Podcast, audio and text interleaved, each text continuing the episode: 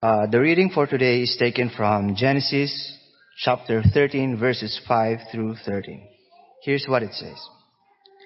And Lot who went with Abram also had flocks and herds and tents, so that the land could not support both of them dwelling together. For their possessions were so great that they could not dwell together. And there was strife between the herdsmen of Abram's livestock and the herdsmen of Lot's livestock. At that time, the Canaanites and the Perizzites were dwelling in the land. Then Abram said to Lot, Let there be no strife between you and me, and between your herdsmen and my herdsmen, for we are kinsmen. Is not the whole land before you? Separate yourself from me. If you take the left hand, then I will go to the right. Or if you take the right hand, then I will go to the left.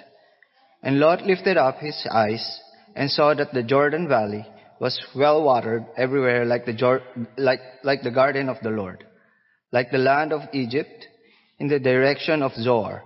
This was before the Lord destroyed Sodom and Gomorrah. So Lot chose for himself all the Jordan Valley, and Lot journeyed east.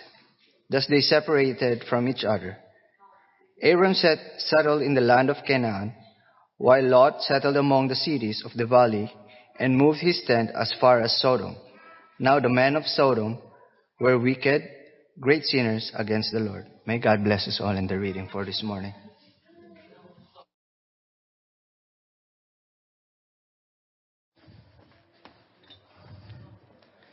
Good morning, everybody. You know, everybody loves a story, right? Uh, I think it's just part of what it means to be human, actually facts, uh, figures, opinions. I mean, they're sort of interesting maybe, but when you hear those same facts and ideas woven into a narrative, you know, experienced through the lives of the characters in a story, it can mean so much more. It can be so much more impactful. It's been this way forever. We've been telling stories forever. Stories can help us see things from a different point of view. They have the power to shape our minds, to reshape our minds and reform our thinking about what we believe to be true. Through a story, we can enter into a new world where ideas can play out and then we can draw conclusions from that. You know, the moral of the story. And those morals can reshape the way we live our lives today. It's, it's powerful. Stories are powerful. They're engaging, right? They're, they're alive in some ways. Everybody loves a good story, and so today I'm thankful that we can enter into this story together. From the first book of the Bible, it's a story about an uncle and his nephew, and a somewhat sort of weird uh, but yet powerful relationship between them. The characters of the story come to us in Genesis 12. Uh, and I'll read a few verses here, kind of sporadic maybe, but we'll get the gist of it. The Lord said to Abram, Go from your country, your people, and your father's household to the land that I'll show you. Verse 4, so Abram went, as the Lord had told him, and then verse 5 says, he took his wife Sarai, his nephew Lot, and all the possessions that they'd accumulated. So this is the setup for the story. You know, God calls this man named Abram, also known as Abraham, to leave his hometown and go to the land where God will make him into a great and powerful nation. Abram was a faithful man, and so he leaves his home, takes his wife and his nephew Lot with him, and they go. It's a pretty simple start to the story. But like every good story, there's many twists and turns to come, and so we're going to go through some of that. Uh, this morning I want to walk through this amazing story together and point out a few things along the way that I think will help us in our relationships with one another. You see, as simple as this relationship started between Abram and Lot, things get pretty complicated. But of course, I mean, that makes sense, right? Relationships are complicated. At least for Abram, uh, one of the main complications was that his nephew ended up getting involved with the wrong crowd, you could say. I'm sure many of us can relate to this, right? We, we probably have experienced what it's like to see a loved one go down the wrong path.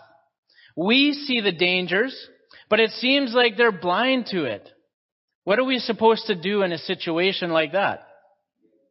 Now, I don't want to overpromise here because, you know, we're not going to solve every relationship problem with this story. But with that said, there are some really powerful principles in here that I think we can follow today for our benefit. And so, as we go through this today, I just want to highlight four, uh, four of the relationship principles we see in this story. So let's pick it back up where, uh, where our reading was from this morning. Uh, we see the first problem right away. It comes up right away. Abram and Lot, they both had lots of animals, right? Lots of people with them. And it was crowded. Too crowded. Verse 7 says that fights were breaking out between their clans. And this is where we learn the first principle of the relationships. Comes right away. We see this from Abram. As the older relative, he had a place of authority, and it would have been natural for him to choose the area he wanted for himself and send Lot away somewhere else. And especially in this, you know, collectivist culture that they were in at the time, you know, where respecting your elders, that was very important. It's actually astounding that Abram gave Lot the first choice of the land. And so we see this first principle for maintaining a strong relationship is humility. But of course, you know, that's easier said than done, right? Especially when the person you're trying to be humble towards is not returning the favor, and that's exactly what happens. In verse 10, it says that Lot chose the best land for himself. I mean, I guess you can't blame him, right? His uncle gave him the choice and he picked what was best for him. Maybe that's what you'd expect. But it seems like Lot didn't care too much about how this would affect his uncle. He was enticed. He was enticed by what he saw in the plain of the Jordan and he fell, uh, and he went for it rather. But Abram, you know, he, he kind of, he was humble. He let it go. He could have put him in his place, but he didn't. He could have scolded him for being selfish. He could have pointed out the fact that since he's older, Lot should fall in line and respect him. He could have done that, but he chose not to. And I think there's a lesson in this for us. You know, we live in a culture that's very much self-centered, don't we? We see ourselves, we tend to see ourselves as the center of our own universe. But for those of us who are following Jesus, we're supposed to take ourselves out of the center and put Jesus there instead. But honestly, that's a hard switch to make. I don't really think it's something that we can do by just trying harder either. In my experience, the only thing that really makes that happen, the only thing that really helps us to put Jesus in the center is just to try to grasp how valuable He is. How valuable it is to be a child of God. And when we really get that, instead of thinking about how things, uh, that, how the things that are going on will affect us, we start to become more interested in how the actions, how our actions will affect them and their relationship with Jesus. And yeah, that means that sometimes we will be wronged by other people. And I know that's not a popular thing to talk about or to suggest in our culture. I'm not saying that we should be a doormat for everybody else, but all I'm saying is that when Jesus becomes our focus or when God becomes our focus instead of ourselves, we're naturally going to deprioritize our desire to win at all costs. We're going to see the value in humility for others. We're going to see that it's good to put others first for their sake. We see this humble attitude in Abram. He valued his relationship more than his pride. He was willing to suffer a loss to maintain peace with his nephew. Abram was playing the long game, you could say. And he knew the value of humility in that. Okay, so going back to the story, I just want to put a map up here so we can kind of see, visualize what's happening. The text says that after they separated, Abram stayed in Canaan, Canaan, the land of Canaan in Mamre. But then Lot went to the cities of the plain, the Bible calls them, which is where these five kingdoms are here, including Sodom and Gomorrah. And don't forget this name because it's going to come up again later, Zoar, the city of Zoar. And so the plot thickens, you could say, with some pretty serious foreshadowing. Uh, as it says in, in uh, Genesis 13 verses 12 and 13, Abram lived in the land of Canaan, while Lot lived among the cities of the plain and pitched his tents near Sodom. And here's the foreshadowing. Now the people of Sodom were wicked and were sinning greatly against the Lord.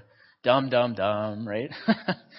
Something's coming. We're going to see that. So verse 13 makes it pretty clear that uh, where Lot was headed, it was not a good place. This was the bad crowd, the wrong side of the tracks, you could say. And don't miss this detail either. It says here that Lot pitched his tents near Sodom, but not in Sodom, and that's going to come up again later. You know, maybe he just thought that he would be strong enough to resist the temptation uh, to get involved with the bad influences, or or maybe he was just blind to the risks of where he was walking into. But either way, it wasn't a good move for him. Temptation has a way of doing that, right? It has a way of blinding us. We rationalize things in our minds sometimes that, you know, this time there won't be any negative repercussions, but of course, there always is. It's always a lie from the enemy. I believe Abram saw the mistake that Lot was making by heading to this area, but Lot was just too blinded by the allure of the fertile land and his own dreams of success to see the dangers that were waiting for him. And this leads us to our second relationship principle. The fact that Abram gave Lot freedom to make his own choices. As his uncle, he could have forced him to go somewhere else. Abram seemed to know that it was a wicked place, but yet he allowed Lot to make his own decision. And just like the first principle about being humble, I mean, this one is hard to do too, isn't it? Maybe parents know this better than anyone else. When someone you love is headed down a bad path, it can be so difficult to watch. And I want to bring a little bit of balance to this too, because you know, the Bible does say that we have the responsibility to look out for one another, to watch out for people who are caught in sin. We don't just let them wander off. You know, Galatians says this in chapter 6 verse 1. It says, brothers and sisters, if someone is caught in a sin, you who live by the Spirit should restore that person gently, but watch yourselves, or you may be tempted. But what are we supposed to do if they don't want to be restored? What if they want to wander into the plain on their own no matter what we say? What do we do then? It's complicated. I think this story shows us that sometimes it's going to come to a point where we have to let people make their own mistakes. This is probably one of the hardest things to do with someone you love. But sometimes the only way to really learn the danger of sin is to be hurt by it. It will leave a scar for life, and I wouldn't wish it on anybody. But it's also a powerful teacher. Uh, maybe Lot was in a situation like this. You know, let's go back to the story. Sometimes, uh, sometime after he pitched his tents uh, near Sodom, there was a big war that broke out in the area and, and really had nothing to do with Lot, but he was living among those five kingdoms, as I pointed out earlier, which which included that which included Sodom, right? He was living nearby there, and, and these five uh, four enemy kingdoms from a distant land invaded the cities of the plain and, and fought against those five kingdoms. And as a result, Lot got mixed up in a war that had nothing to do with him and it turned out pretty badly for him. We go into Genesis 14 now, verse 11. It says, The four kings seized all the goods of Sodom and Gomorrah and all their food, and they went away.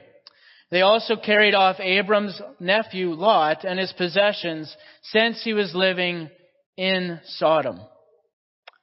I want to point out a couple things here. First of all, if you remember, we read previously that Lot had pitched his tents near Sodom.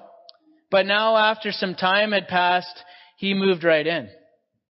The bad move, this was a bad move for him because when the battle was going down, he got caught in the crossfire and he was taken captive. Thankfully though, somebody familiar had his back. In Genesis 14 again, verse 13, A man who had escaped came and reported this to Abram the Hebrew. When Hebrew heard that his relative had been taken captive, he called out the 318 trained men born in his household and went in pursuit as far as Dan. And then verse 16 said, He recovered all the goods and brought back his relative and his possessions, together with the women and all the people. Um, so Abram heard that his nephew Lot was captured and he sprang into action and he went to rescue him. And Abram and his crew, they not only recovered Lot, but they also got all the people and possessions from those other five kingdoms. This is a big win. And it brings us, I think, to our third relationship principle. That Abram was involved in Lot's life. You know, even though Abram didn't agree with his choices, it didn't stop him from being there when Lot needed him. Consider the fact that Mamre, where Abraham was living, was close to 100 kilometers away by foot. You know, I'm sure that that servant of Lot's, he could have gone to a lot of places to find help for Lot, but he knew somehow that the best place for him to go was to Lot's uncle. There's a lesson in this for us today, right? Someone you love might be mixed up in something that you don't agree with, and you might be angry about that, and maybe rightly so. But you might be tempted to cut them out. Don't do that. Stay involved anyway. I mean, as long as it's safe for you to do, as long as you're spiritually strong enough to avoid getting dragged into it yourself, stay involved. This doesn't mean that you condone what they're doing. Not at all. Actually, we see this from Abram. It, it was the opposite. Look at what it says in Genesis 14:21. After he'd brought everybody back, it says the king of Sodom said to Abram, "Give me the people and keep the goods for yourself." But Abram said to the king of Sodom, With raised hand I have sworn an oath to the Lord, God Most High, creator of heaven and earth, that I will accept nothing belonging to you, not even a thread or the strap of a sandal, so that you will never be able to say, I made Abram rich. The king of Sodom, he wanted to give Abram a gift for helping to rescue his people, but Abram wasn't having any of it. It's very clear that he wants nothing to do with this king or this kingdom. It's clear that Abram didn't want Lot living there. He didn't like it. He didn't want him getting involved with these people, and it must have made him angry. But yet, he continued to stay involved in Lot's life, and as a result, Abram was the one that Lot turned to when things got tough. I think we should follow this same pattern too. Not, not just because Abram did it, but also because we see this in Jesus. You know, Jesus did this with so many people in his life. He was involved in people's lives, even if they were from the wrong side of the track, so to speak. So going back to the story, uh, you know, some time passes now. We have to skip to Genesis 18. Um, even though Abram had made this heroic effort to save his nephew Lot, Lot still went back to Sodom. And the story kind of leaves off for a while, but then we pick it up again at this point where these three angels come and visit Abram. And they're bringing some intense news about the future of the city where his nephew is living. See what it says in Genesis 18, starting in verse 20. Then the Lord said, The outcry against Sodom and Gomorrah is so great and their sin so grievous that I will go down and will see if what they have done is as bad as the outcry that has reached me. If not, I will know. Then skipping to verse 23. Then Abram approached him and said, Will you sweep away the righteous with the wicked? What if there are 50 righteous people in the city? Will you really sweep it away and not spare the place for the sake of the 50 righteous people in it? When Abram hears about what's going to happen to Lot's hometown, he pleads with God for his nephew. I love this section because we see Abraham's heart for Lot. Notice how Abraham pleads the case for him. He doesn't cite the fact that they're related as the reason that he wants God to save him, right? He appeals for something else. He appeals to God on the basis of Lot's righteousness. Abraham really believes that deep down, Lot is a good man. You might remember that this is the part of the story where there's sort of a negotiation happening between God and Abram. And, and he ends up getting God to agree to the fact that he will not destroy the city of Sodom if he can find ten righteous people living there. Abram probably thought he had a good, a good negotiation, but it turns out there wasn't even ten. But here's the amazing thing I think about the prayer. Abram or Abraham believed that Lot was a good man even if he was caught up in a bad place. And Abraham wanted God to go into the city and go looking for righteous people because he knew that God would see the good in his nephew as well. And God heard Abram's prayer and he spared uh, Lot and his family. He was faithful to his prayer. This is the power of prayer and it's the, it's the final principle that I want to highlight today. You know, one of the most powerful things we can do for someone is to just bring it to God and plead for them. We can tell God about what it is that's good that we see in that person and how badly we want God to step in and save them. That's what Abram did. And God responded in a big way in, in chapter 19 now in, in verse 15 it says, with the coming of the dawn, the angels urged Lot saying, hurry, Take your wife and your two daughters who are here, or you will be swept away when the city is punished. When he hesitated, the men grabbed his hands and the hands of his wife and his two daughters and led them out safely out of the city, for the Lord was merciful to them. So God sent his angels to Sodom to look for righteous people, and after some well, crazy events, I guess you could say that we have to censor because this is a PG sermon. Um, you can look it up yourself. Anyway, the angels, they found out how wicked Sodom really was. But in the process of their investigation, they also met Lot. Now, Lot was certainly not a perfect man. But the angels did find themselves blessed by his hospitality, his generosity, and his protection.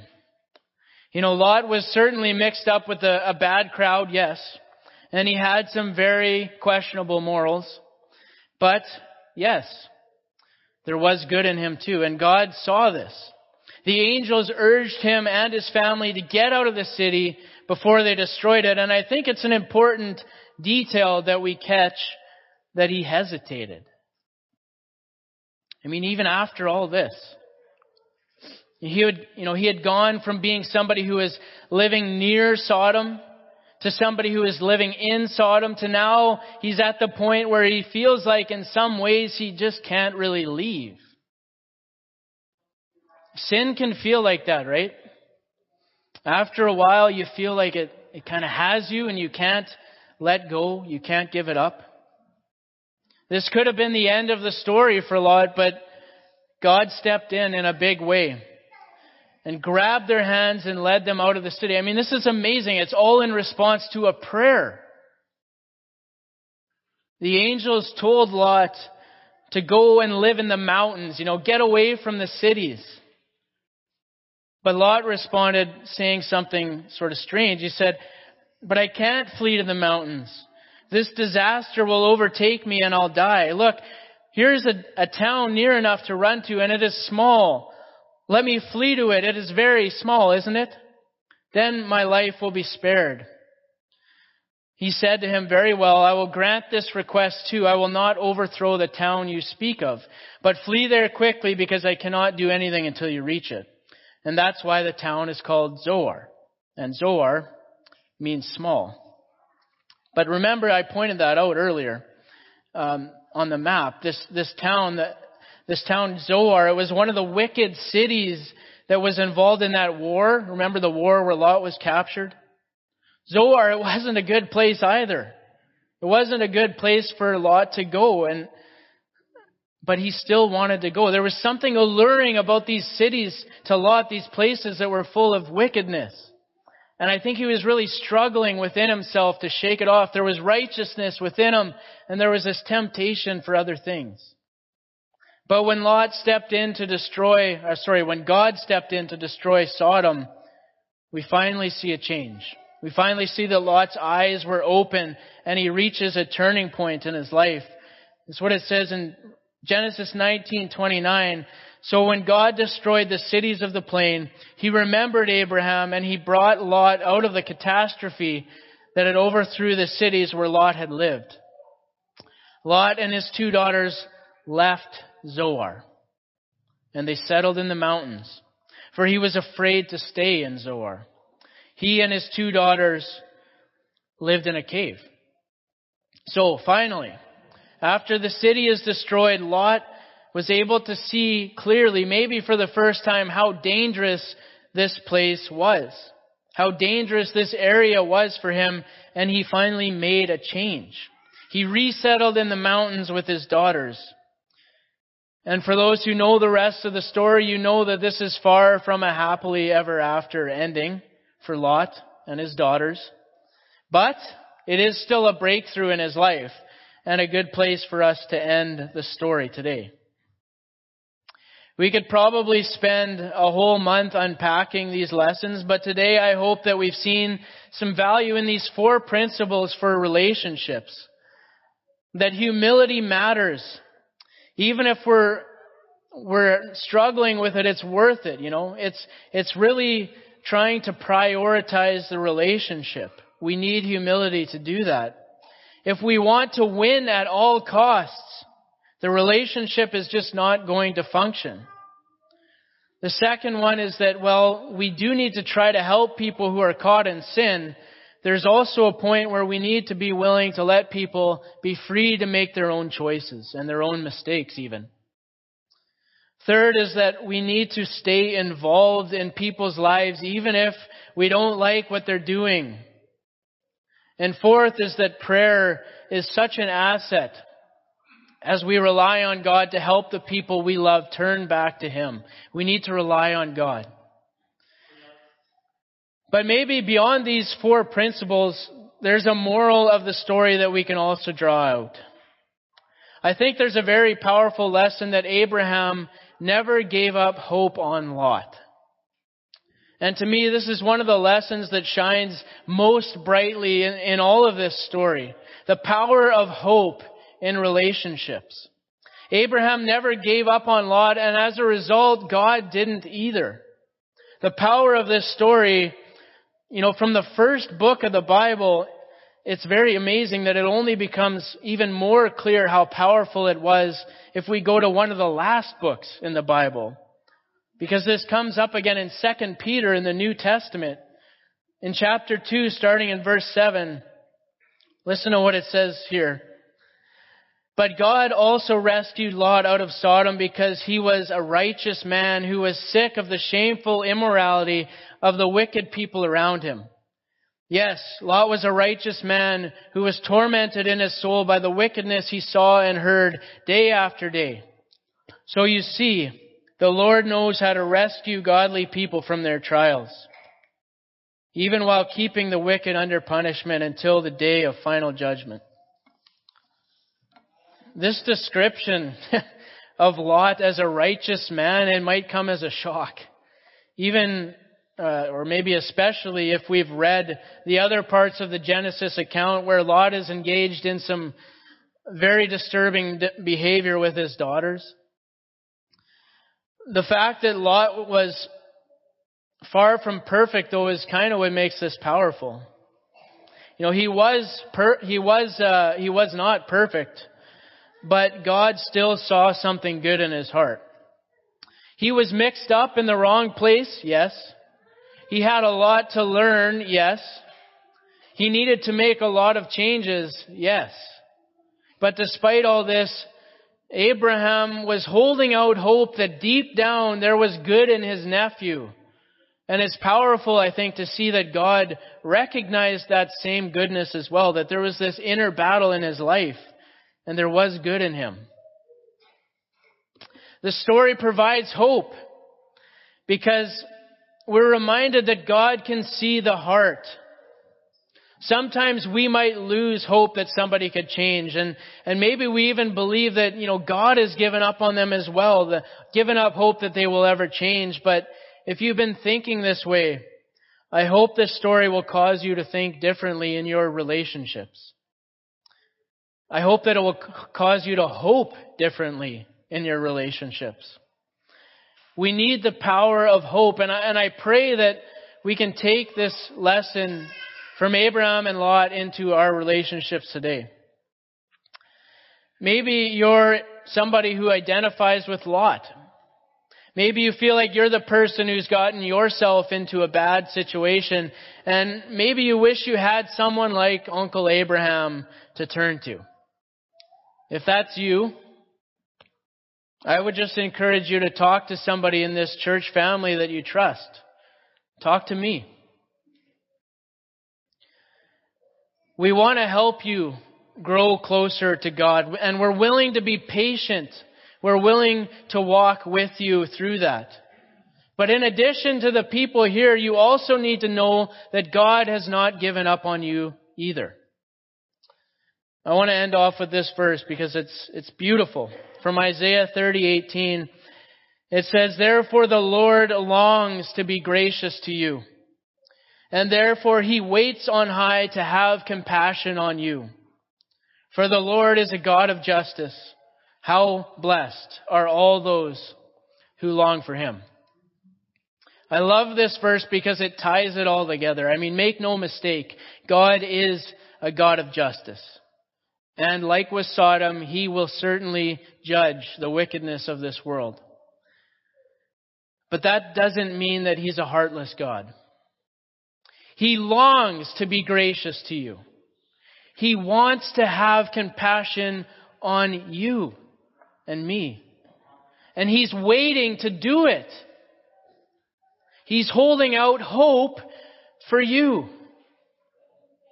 That you're going to turn to Him. Would you do that today?